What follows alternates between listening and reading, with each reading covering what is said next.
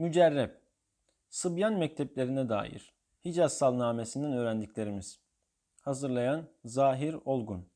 Salname Farsçada sene, yıl anlamına gelen sal ve yazılı şey, mektup anlamına gelen name kelimelerinden tertip olunmuştur.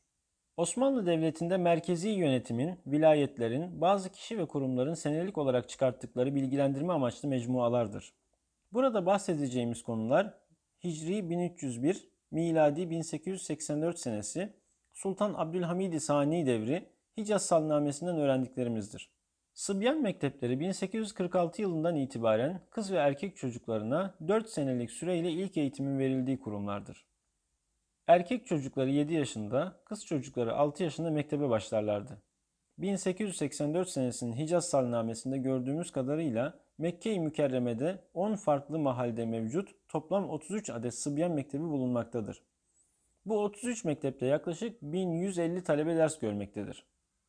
Mekteplerde yapılan derslerin haricindeki dersler ve öğrencilerin daha kalabalık gruplar halinde işledikleri büyük dersler mektep dahilinde değil harem-i şerifin içerisinde yapılmaktadır.